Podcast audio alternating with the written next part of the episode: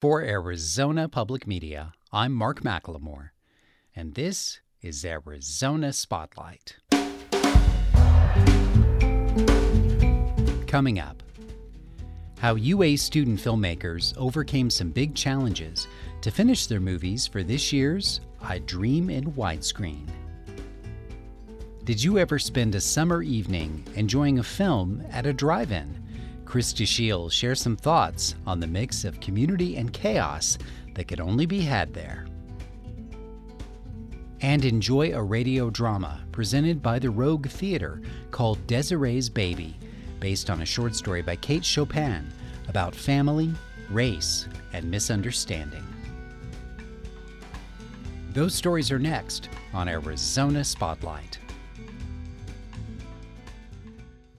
Each year, the University of Arizona School of Theater, Film, and Television presents a short film showcase called I Dream in Widescreen. It's a chance for an audience to see creations by students in the UA Bachelor of Fine Arts program, who are also competing for awards, distribution deals, and the chance to be shown at festivals around the world. These films had all been shot but not completed when the U of A campus closed in March because of COVID 19. When all seemed lost, help arrived via the internet. Scott Weber is a sound mixer and recording specialist with his own studio in Burbank, who has won Emmys for his work on the series Lost and Westworld. His son John is a graduate of the University of Arizona, and Weber has guest lectured to the film students before. So he offered to lend his time and expertise to help all 17 of the filmmakers get their movies done working remotely. I started thinking of it um, that this might be a really good opportunity, not only just to physically get the work done, but we could turn it into a learning experience, sort of more of a mentorship for some of the kids. I'm also an adjunct professor at a um, at a school here in LA and teach sound. We had also um, simultaneously been having to do distance learning, so I had a sort of Zoom setup at my studio at home. I enjoy working with students because I can see um, a lot of them have um, a hunger. They want to learn. So what we did, we um, we ended up scheduling time with each of the students. So they sent me their work. We set up a um, network portal where we could download and upload all their files, and they would post their work to that portal. I would download it. I would take the time to review it and take notes, and then I would schedule a, a conference with each of them. Did working with these young filmmakers take you back to your inspiration to get into the industry? Why do you work in uh, making films today? Like a lot of um, audio professionals, I started in the music business. So I, I was a musician myself, and of course was intrigued with recording, and so I sort of transitioned over the course of um, a few years of my career from doing music recording to doing more post production sort of stuff. I think the first TV show I mixed was um, the Tracey Ullman Show, the, the first round. That's where The Simpsons originated. That's correct. I mixed the original Simpsons. Part of the Tracey Ullman Show, we'd mix the Simpsons short, and then the next day we'd mix the show. so that that was something that kicked me into wanting to do more of this post production thing as opposed to just music. Filmmaker Roxana Denise Stevens Ibarra received her Bachelor of Fine Arts degree in May and continues to study music and music education at the University of Arizona while working on the television crew at Arizona Public Media. The campus closure in March did not lessen her resolve to finish her film. Who doesn't like you? Hola, hermosa. Hey, ¿Cómo te llamas? it depends. Who's asking? Chale. Oh yeah, I like our new car. Our new car? Our new car. Ahorita vengo, chicas. So my film's name is Tesoro, um, treasure in English, and it can be a name also, so that's kind of cool. You know, including uh, directing, writing, um, acting in it, editing, composing, performing, sound designing, um, wardrobe design, um, makeup design. Well, you also face the challenge of recreating a different time period in your film. So, why did you choose the era that you chose to flash back to? And what kind of personal meaning does that have for you? I primarily chose this era and um, really focused on it because of my grandparents. Um, growing up, I, you know, would get an earful every time I'd go to a family event of them speaking about oh, um, in the 60s, I met um, Louis Armstrong and Marilyn Monroe and Audrey Hepburn um, only because they were a part of the Latino community that, you know, partook in radio. Um, they got to meet all of these uh, upcoming stars through, um, you know, unfortunately, racism.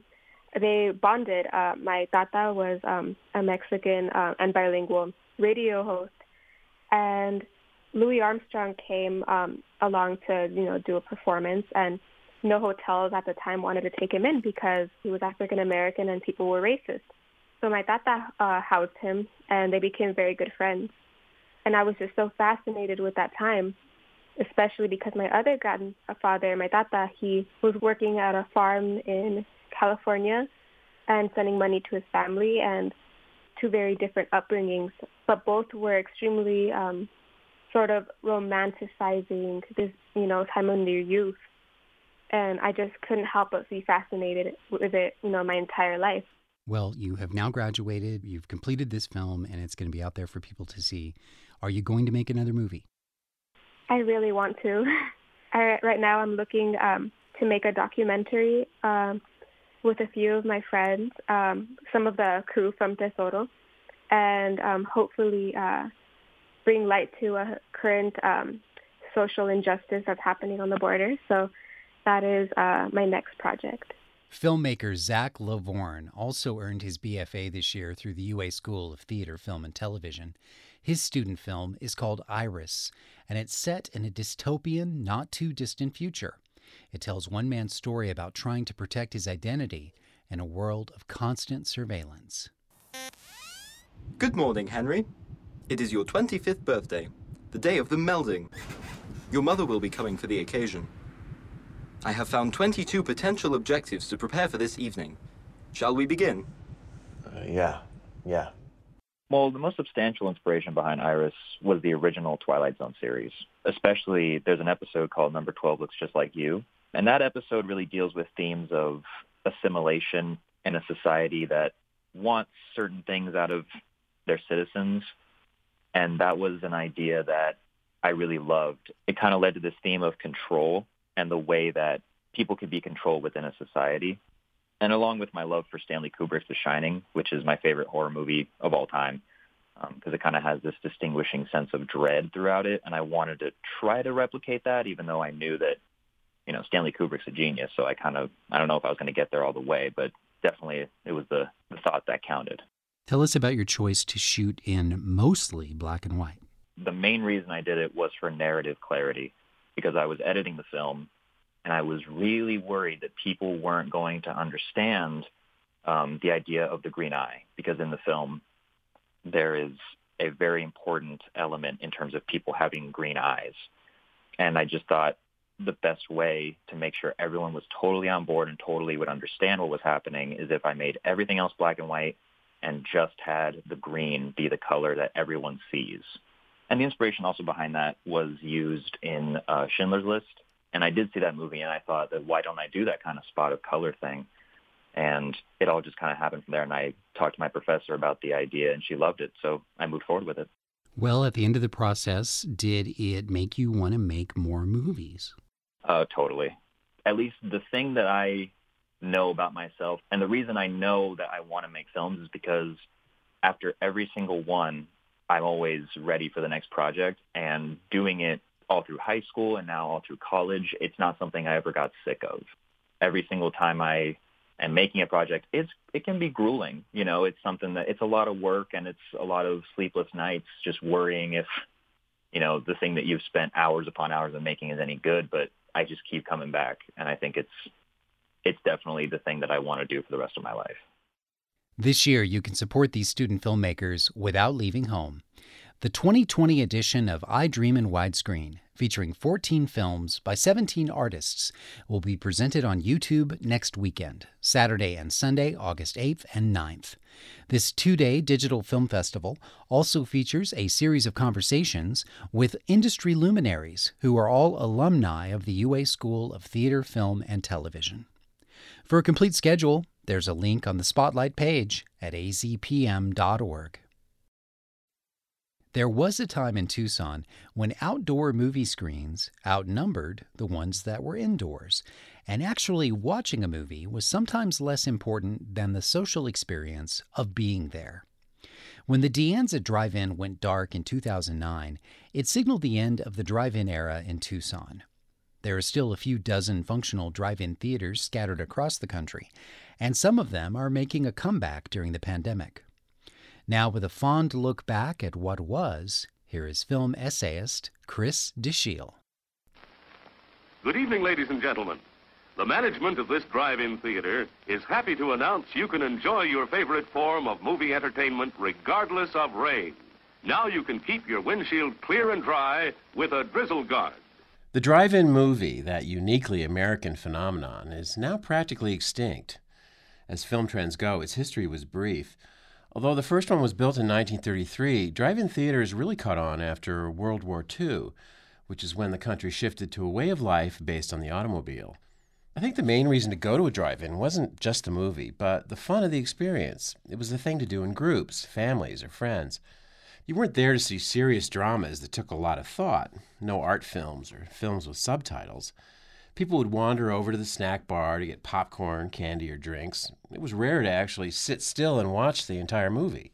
Why don't you try a juicy good hot dog? Mmm, delicious. Show starts in four minutes. I think kids were particularly awestruck by the drive in. I remember my family driving down a highway on vacation somewhere, and I would see a movie showing in a big field nearby.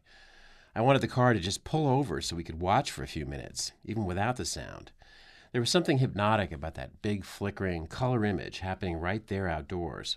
The first Tucson drive in appeared in 1940. It was near 6th Avenue in Ajo, and it was called, prosaically enough, the Tucson Drive In. It had concrete speakers built into the floor of the lot. A spokesman promoting the new theater said it would be especially useful for sick people who could come and see the film in their pajamas or a dressing gown. People with coughs would not annoy the other guests.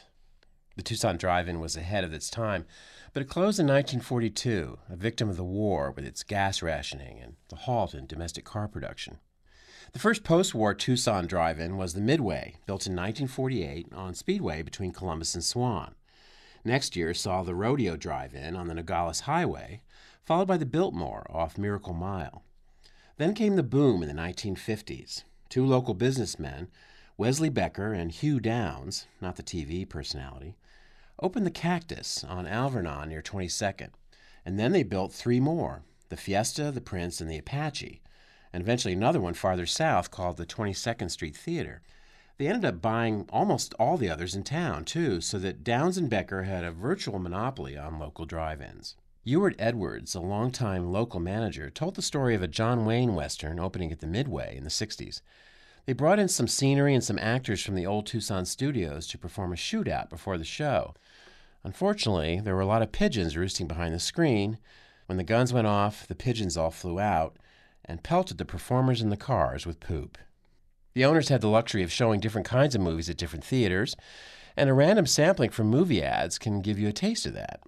One summer weekend in 1958, for instance, the Cactus was showing Kirk Douglas in The Vikings, while The Prince, on Prince and Campbell, featured Walt Disney's Peter Pan.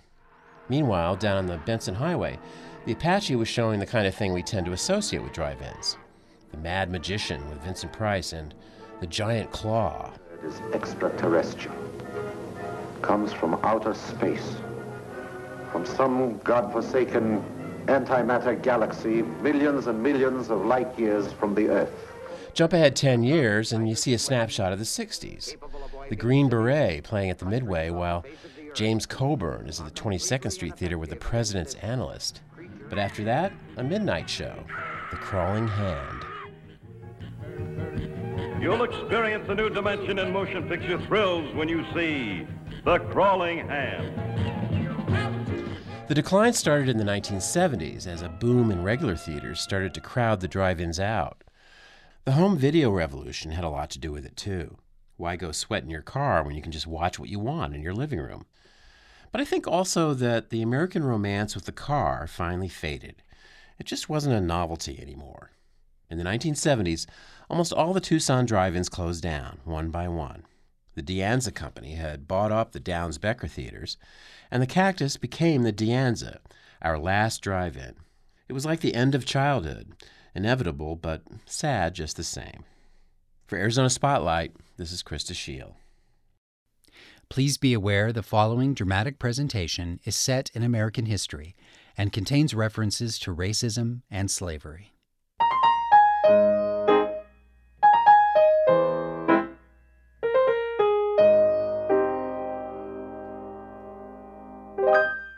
And now a visit to the Theater of Imagination for Rogue Radio. Our play, Desiree's Baby, by Kate Chopin, is adapted by Christopher Johnson from the 1893 short story. Join us now in the antebellum South as three members of a prosperous Louisiana family welcome their newest arrival, a baby boy.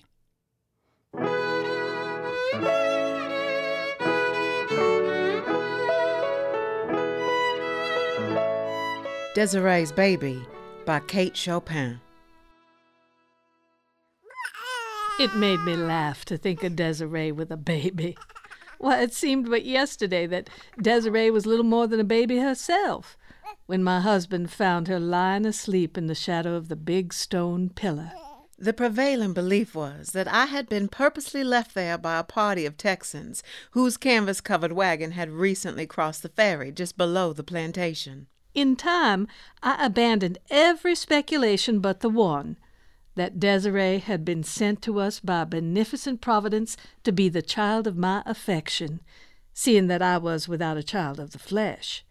She grew to be beautiful and gentle, affectionate and sincere. And so it was no great wonder when she stood one day against the stone pillar in whose shadow she had lain asleep eighteen years before that Armand Aubigny, riding by and seeing her there, fell in love. That was the way all the Aubignys fell in love, as if struck by a pistol shot. the wonder was that I had not loved her before, for I had known her since my father brought me home from Paris, a boy of eight, after my mother died there. The passion that awoke in Armand that day swept along like, like an avalanche, or like a prairie fire, or like anything that drives headlong over all obstacles. On the eve of their engagement, my husband grew practical and wanted things well considered. That is, the girl's obscure origin. Armand was reminded that she was nameless Tell me now, what does it matter about a name when I could give her one of the oldest and proudest in Louisiana? And so he did.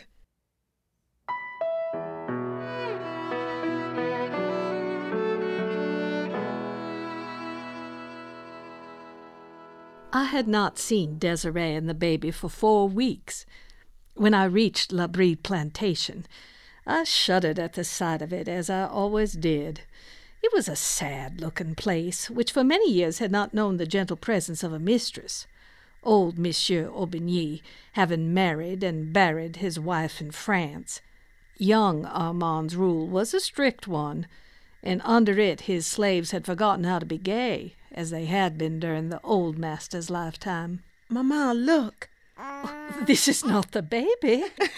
I knew you would be astonished at the way he has grown, the little cochon de lait. Look at his legs, Mamma, and his hands and fingernails, real fingernails. Zandrine had to cut them this morning. Oh, and the way he cries. Armand heard him the other day as far away as La Blanche's cabin. I lifted the child then and walked with it over to the window that was lightest. I scanned the baby narrowly, then looked as searchingly at the yellow nursewoman, Zandrine, whose face was turned to gaze across the fields. Yes, the child has grown, has changed. What does Armand say? Oh, Armand is the proudest father in the parish, I believe, chiefly because it is a boy to bear his name, though he says not. That he would have loved a girl as well, but I know it isn't true. I know he says that to please me. And Mamma, he hasn't punished one of them, not one of them since baby is born. Oh, I'm so happy it frightens me. Marriage, and later the birth of his son, had softened Armand's imperious and exacting nature greatly. This was what made Desiree so happy. For she loved him desperately. When he frowned, she trembled. When he smiled, I asked no greater blessing of God. When the baby was about three months old, Desiree awoke one day to an awful change in her husband's manner, which she dared not ask him to explain. When he spoke to me, it was with averted eyes from which the old love light seemed to have gone out. He absented himself from home, when there avoided my presence and that of his child without excuse, and the very spirit of Satan seemed suddenly to take hold of him in his dealings with the slaves. Desiree was miserable enough to die. Striving to penetrate the threatening mist I felt closing about me, I looked from my child to the nurse who stood beside him. The blood turned like ice in her veins. Armand? She called to him. In a voice which must have stabbed him if he was human. Armand, look at our child. What does it mean? Tell me. It means that the child is not white. It means that you are not white. A quick conception of all that this accusation meant nerved her with unwonted courage to deny it. It is a lie. It is not true. I am white. Look at my hair. It is brown, and my eyes are gray. Armand, you know they are gray. And my skin is fair. I mean, look at my hand. It is whiter than yours, Armand. When she again could bring herself to hold a pen in her hand, she sent a despairing letter to Madame Valmonde. My mother, they tell me I am not white. Armand has told me I am not white. For God's sake, tell them it is not true. You must know it is not true. I shall die. I must die. I cannot be so unhappy and live. The answer that came was as brief. My own Desiree, come home to Valmonde, back to your mother who loves you. Come with your child. When the letter arrived, I went with it to my husband's study and laid it upon the desk before which he sat. In silence he ran his cold eyes over the written words. Shall I go, Armand?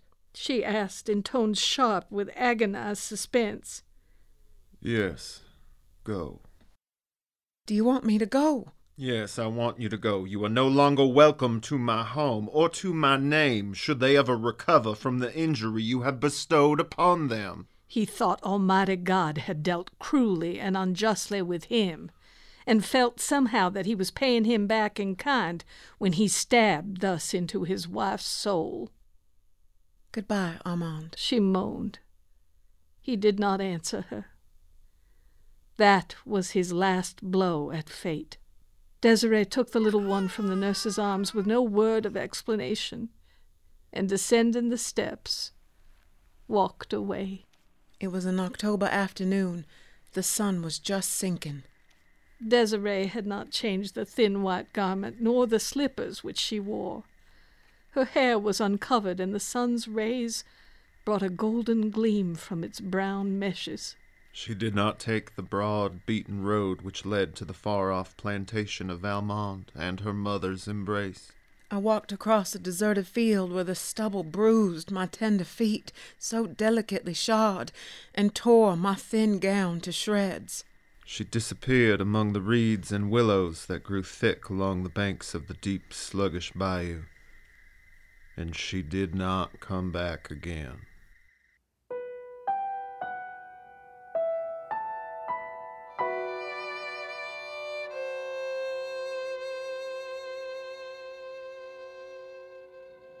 Some weeks later, in the center of the smoothly swept backyard was a great bonfire. Armand sat in the wide hallway that commanded a view of the spectacle, and it was he who dealt out to a half dozen slaves the material which kept this fire ablaze. A graceful baby's cradle of willow, with all its dainty furbishings, was laid upon the pyre, which had already been fed with silk gowns and velvet and satin ones added to these, laces too and embroideries, bonnets and gloves, The last thing to go was a tiny bundle of letters, innocent little scribblings that Desiree had sent to him during the days of their espousal. There was the remnant of one back in the drawer from which he took them. But it was not Desiree's. It was part of an old letter from his mother to his father. She was thanking God for the blessing of her husband's love. But above all, she wrote, Night and day I thank the good God for having so arranged our lives that our dear Armand will never know that his mother, who adores him, belongs to the race that is cursed with the brand of slavery.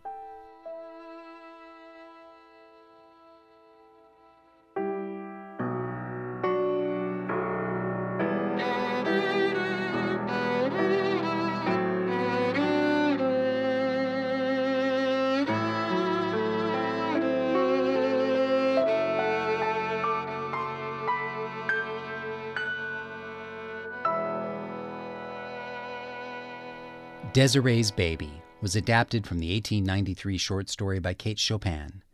It starred Carly Elizabeth Preston, Christopher Johnson, and Cynthia Meyer of the Rogue Theater, directed by Joseph McGrath. Original music by Russell Ronnebaum and Samantha Bukia. The Rogue Radio presentation was supported in part by the Arts Foundation for Tucson and Southern Arizona and Marianne Leedy.